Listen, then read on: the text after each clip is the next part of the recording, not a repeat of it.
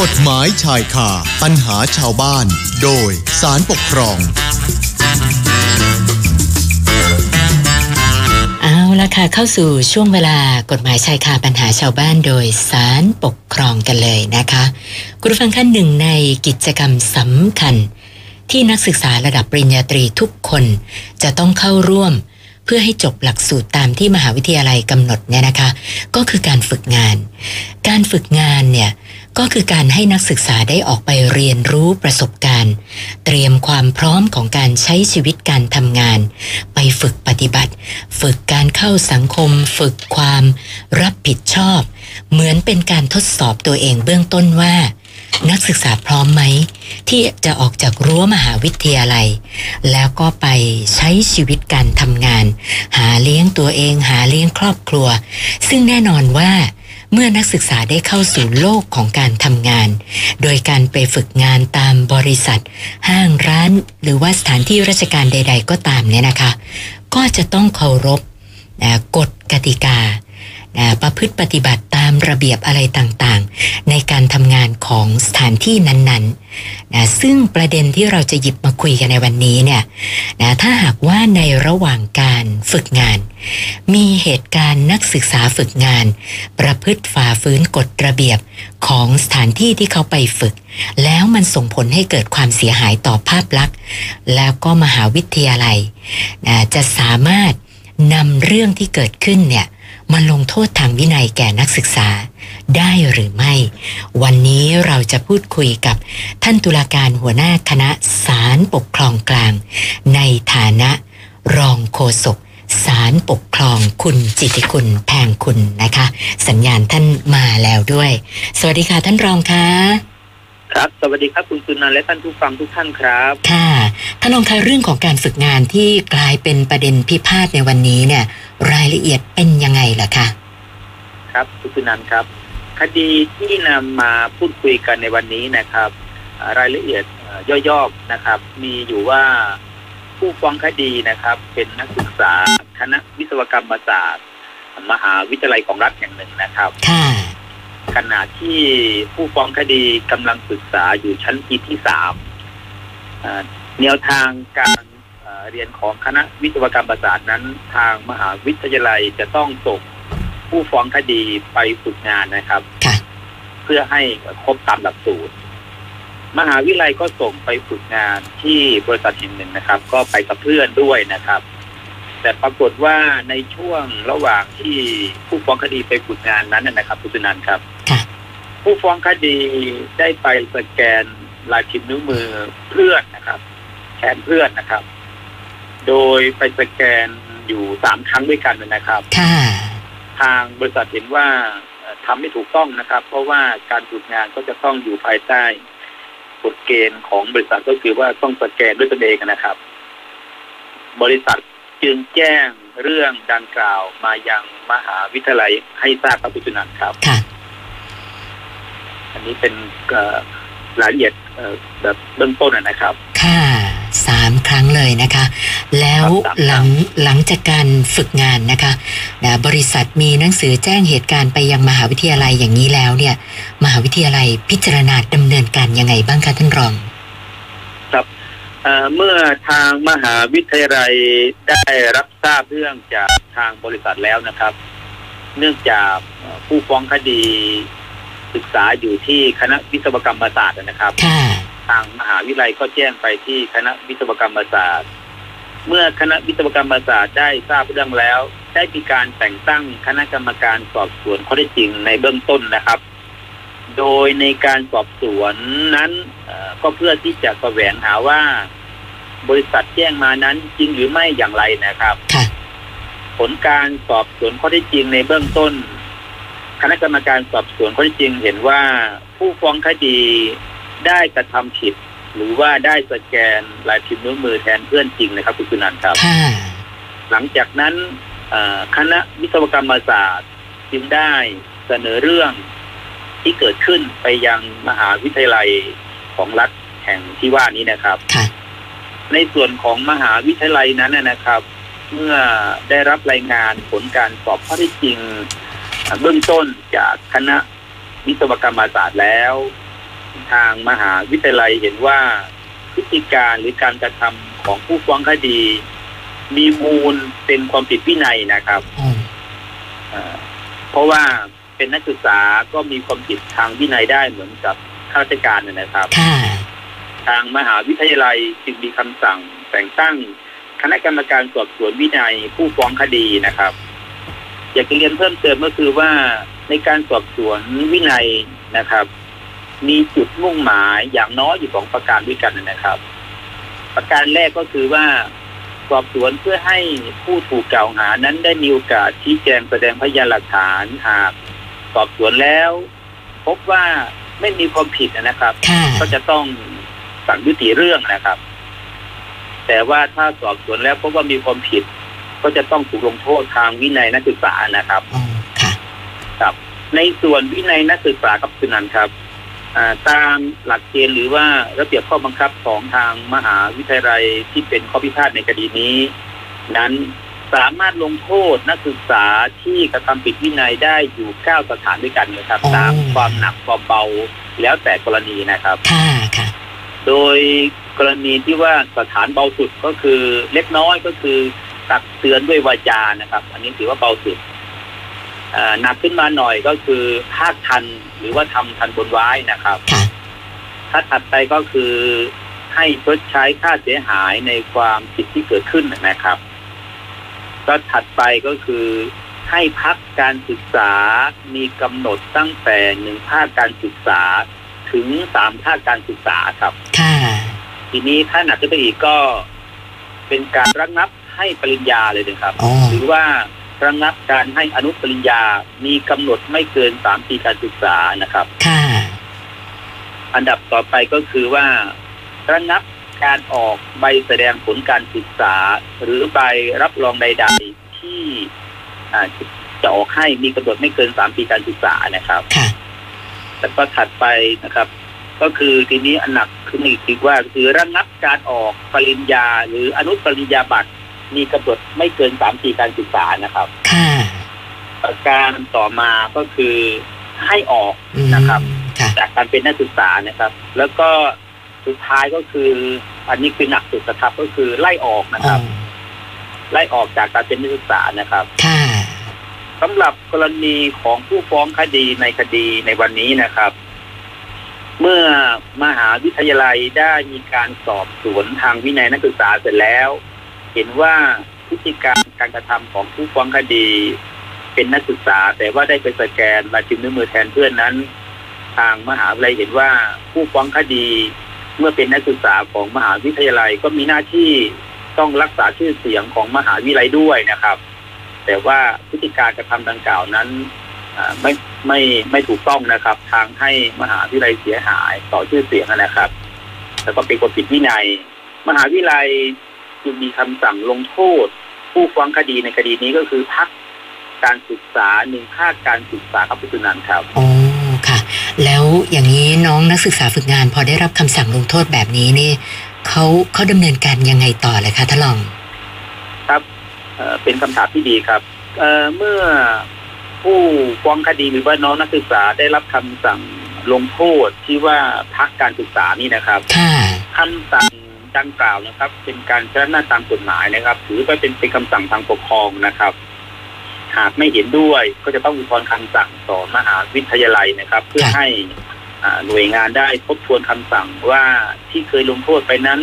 ถูกต้องหรือไม่อย่างไรหรือว่าจะยกเลิกไหมนะครับอ่าทางมหาวิทยาลัยเมื่อได้รับอุทธรณ์ของน้องนักศึกษาแล้วก็ เห็นว่าผิดเหมือนเดิมนะครับ คุณชนันท์ครับค่ะก็ก็มีคำสั่งยกอุทธรณ์ ของของน้องนักศึกษานะครับอ่าในประเด็นนี้ขอเพิ่มเติมนิดนึงว่าเหตุที่มีการอุทธรณ์คำสั่งนั้น ก็อย่างอย่างที่เรียนไปเมื่อสักครู่ว่าให้มีการทบทวนคำสั่งนะครับ แล้วอีกประการต่อมาคือว่าเป็นเงื่อนไขในการฟ้องคดีต่อศาลปกครองด้วยนะครับ เพราะว่า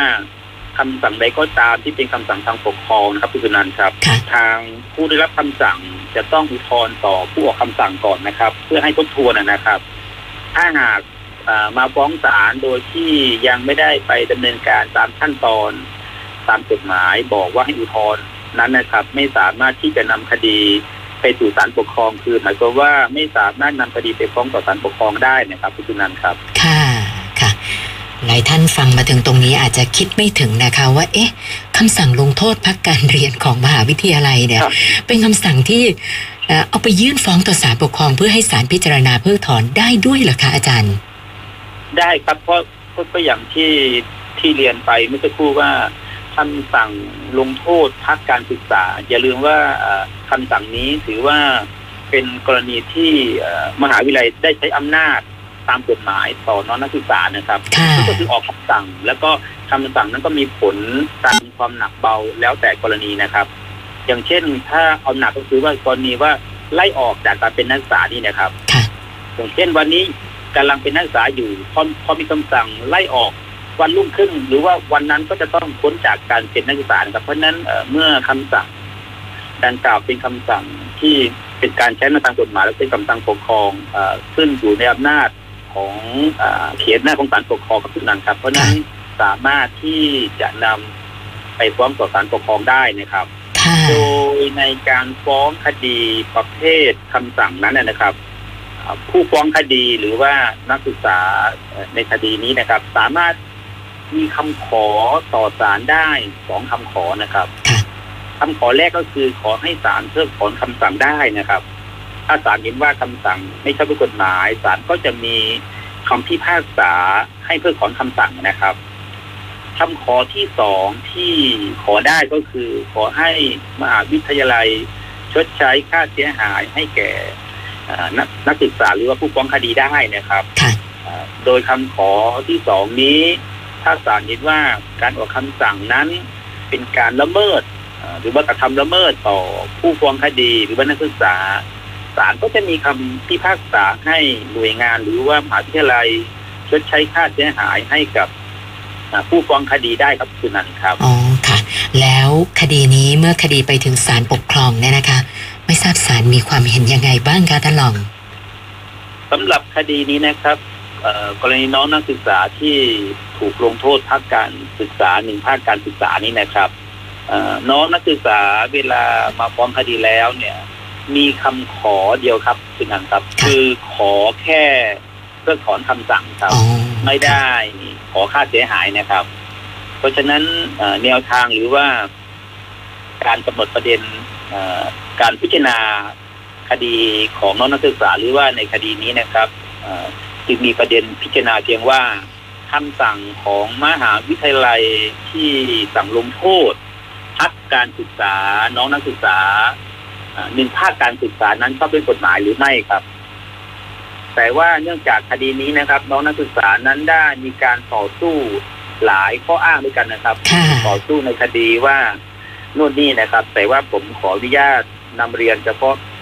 ที่ที่สำคัญเอ่ออยู่สามประการด้วยกันนะครับค่ะประการแรกนะครับเอ่อน้องนักศึกษาอ้างว่าที่ที่เป็นผู้ฟ้องคดีอ้างว่า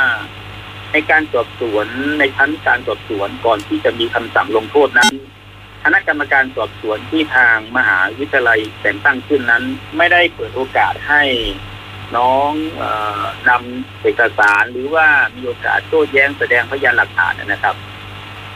ซึ่งในประเด็นข้ออ้างนี้นะครับศาลท่านก็ได้พิจารณาและเห็นว่าในการสอบสวนของคณะกรรมการสอบสวนนั้นนะนะครับ ปรากฏว่าผู้ฟ้องคดีก็คือตัวน้องนักศึกษาเนี่ยได้ยอมรับผิดตามที่ถูกกล่าวหานะครับ ค่ะก็คือยอมรับในชั้นการสอบสวนว่า ได้สแกนลายพิมพ์นิ้วมือแทนเพื่อนนักศึกษาจริงนะครับ ซึ่งเอ่อการสอบสวนในทางปฏิบัติก็จะต้องให้เซ็นในบันทึกค่อยคำนะครับ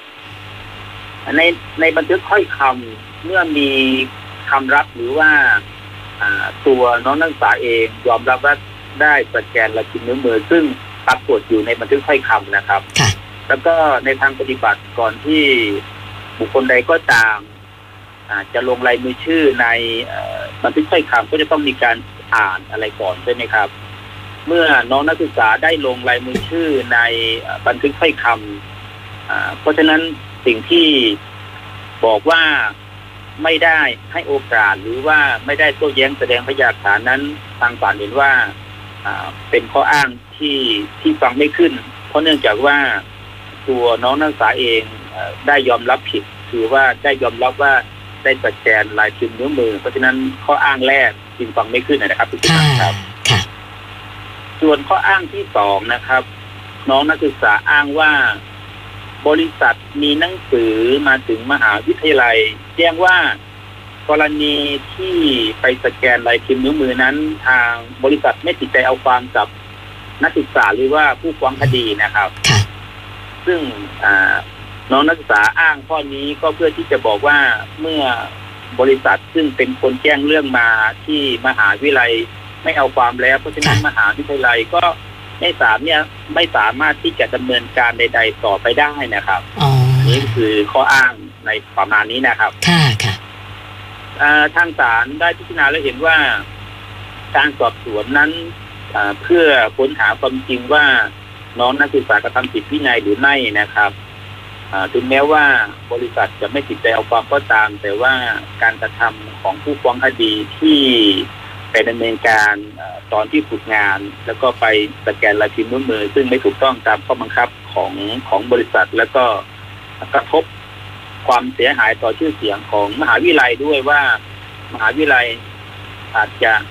ถูกมองว่านักศึกษาไม่มีคุณภาพหรือว่านักศึกษาทุกคนไม่เหมาะสมนะครับ เพราะฉะนั้นศาลท่านจึงเห็นว่า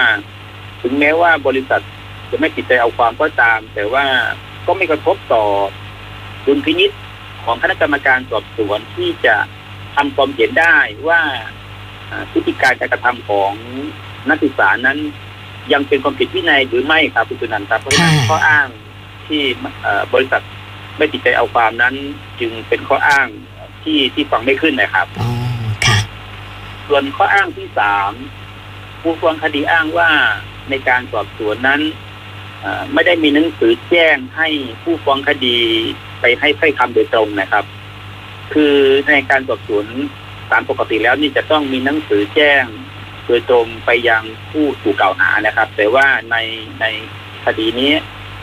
ได้มีการแจ้งทางโทรศัพท์ให้ผู้ฟ้องคดีนะครับเพราะนั้นผู้ฟ้องคดีก็เลยอ้างมาเป็นประเด็นข้อต่อสู้ว่าการดำเนินการไม่ชอบนะครับคุณนันครับ ค่ะ ในส่วนของศาลก็ได้พิจารณาข้ออ้างของผู้ฟ้องคดีหรือว่านักศึกษาในประเด็นที่สามศาลท่านเห็นว่าขณะเกิดเหตุนั้นผู้ฟ้องคดีเป็นนักศึกษาคณะวิศวกรรมศาสตร์นะครับ ทางคณะกรรมการสอบสวนจึงได้แจ้งเรื่องการสอบสวนหรือว่าการนัดหมายนั้นไปยังคณะวิศวกรรมศาสตร์ ซึ่งเป็นคณะที่น้องออกำลังศึกษาอยู่นะครับ และก็ทางคณะวิศวกรรมศาสตร์ก็ได้ติดต่อทางโทรศัพท์ไปให้ผู้ฟ้องคดีทราบแล้ว แล้วก็ผู้ฟ้องคดีก็ได้ทราบวันเวลาในการสอบสวน เพราะฉะนั้นแม้ว่าจะไม่ได้เป็นหนังสือแจ้งโดยตรง แต่ว่าแต่ศาลท่านก็บอกว่าก็ได้มีการทราบนัดหมายถูกต้องแล้ว เพราะฉะนั้นข้ออ้างที่สามจึงฟังไม่ขึ้นครับคุณนันอ คุณนัฟังนท์ครับ ฟังไม่ขึ้นทั้งสามข้อเลยนะคะใช่ครับค่ะตามขึ้นตามตามขึ้นทีนี้ประเด็นสุดท้ายครับ ประเด็นสุดท้ายก็คือเป็นประเด็นที่มีความสำคัญ เพราะว่าในการพิจารณาของศาลจะอ่ามุ่งประเด็นสุดท้ายก็คือว่าสิ่งที่นำมาฟ้องนั้นอ่าผู้ฟ้องคดีได้กระทำผิดวินัยหรือไม่นะครับ หลังจากที่ได้พิจารณาข้ออ้างทั้งหมดแล้วทีนี้ก็จะมาดูว่าผู้ฟ้องคดีได้กระทำผิดวินัยหรือไม่อย่างไรนะครับ ซึ่งศาลท่านก็เห็นว่า เมื่อผู้ฟ้องคดียอมรับว่าได้สแกนลายพิมพ์นิ้วมือแทนเพื่อนนะนะครับศาลท่านจึงเห็นว่าผู้ฟ้องคดีกระทำผิดวินัยฐานไม่รักษาชื่อเสียงของมหาวิทยาลัยนะครับเพราะฉะนั้นมหาวิทยาลัยจึงมีอำนาจลงโทษทางวินัยเอ่อผู้ฟ้องคดีได้นะครับ แล้วก็อย่างที่เรียนไปว่าโทษทางวินัยนักศึกษามีอยู่เก้าสถานด้วยกันนะครับ ตั้งแต่เบาสุดก็คือตักเตือนด้วยวาจา และก็หนักสุดคือไล่ออกใช่ไหมครับค่ะเพราะฉะนั้นจากที่ทางมหาวิทยาลัยได้มีการเอ่อ สั่งลงโทษโดยเอ่อพักการเรียนผู้ฟ้องคดีหนึ่งภาคการศึกษาจึงเป็นการใช้ดุลพินิจที่ชอบด้วยกฎหมายแล้วนะครับเอ่อคำพิพากษาอ่าขออภัยครับ คดีนี้ศาลจึงมีคำพิพากษายกฟ้องนะครับค่ะคำพิพากษาที่นำมาพูดคุยกันในวันนี้คือคำพิพากษาศาลปกครองสูงสุดคดีหมายเลขแดงที่ออ่าง941ครับ 2563พระพุทธนันท์ครับค่ะนะคือเรื่องแบบนี้สำหรับสำหรับวัยรุ่นวัยแบบกำลังใกล้จบเนี่ย อาจจะมองเป็นเรื่องเล็กๆนะไม่ได้คิดอะไรมากมายแต่จริงๆ แล้วมันก็มีผลครับกระทบกับชีวิตตัวเองได้เยอะเหมือนกันนะคะใช่นะครับท่านรองอยากจะฝากอะไรปิดท้ายสำหรับคดีลักษณะนี้บ้างไหมคะ ครับก็คืออยากจะฝากก็คือว่าการอยู่ร่วมกันในสังคมนะครับคุณสุนันท์ครับ ไม่ว่าจะเป็นสังคมใด ๆก็ตามนะครับ ก็จะต้องมีกฎเกณฑ์มีกติกาในการอยู่ร่วมกันนะครับค่ะอ่ารวมทั้งการเป็นนักศึกษาก็ตาม ก็จะต้องอยู่ภายใต้กฎเกณฑ์เอ่อในรั้วของมหาวิทยาลัยนะครับ หากมีความผิดแล้วก็มหาวิทยาลัยก็มีอำนาจที่จะลงโทษทางวินัยนักศึกษาได้นะครับ แล้วก็ถ้าหากความผิดนั้นเป็นความผิดวินัยเอ่อนักศึกษาร้ายแรงเอ่อมหาวิทยาลัยก็มีอำนาจที่จะลงโทษไล่ออกจากการเป็นนักศึกษา ซึ่งอาจทำให้หมดอนาคตได้นะครับ เพราะฉะนั้นก็อยากจะ เรียนน้องนักศึกษาว่าการเป็นนักศึกษาก็จะต้องอยู่ภายใต้กฎเกณฑ์หรือว่ากติกาของมหาวิทยาลัยนะครับ เพราะฉะนั้นถ้าหากเราไม่อยู่ภายใต้กฎเกณฑ์ก็จะอาจถูกลงโทษตามเอ่อคดีตัวอย่างในวันนี้ครับคุณสุนันท์ครับ ค่ะ วันนี้ต้องขอบพระคุณท่านรองโฆษกศาลปกครอง คุณจิตติคุณแพงคุณนะคะสละเวลามาให้ความรู้กับพวกเรานะคะ ขอบพระคุณมากค่ะท่านรอง ครับ สวัสดีครับ สวัสดีค่ะ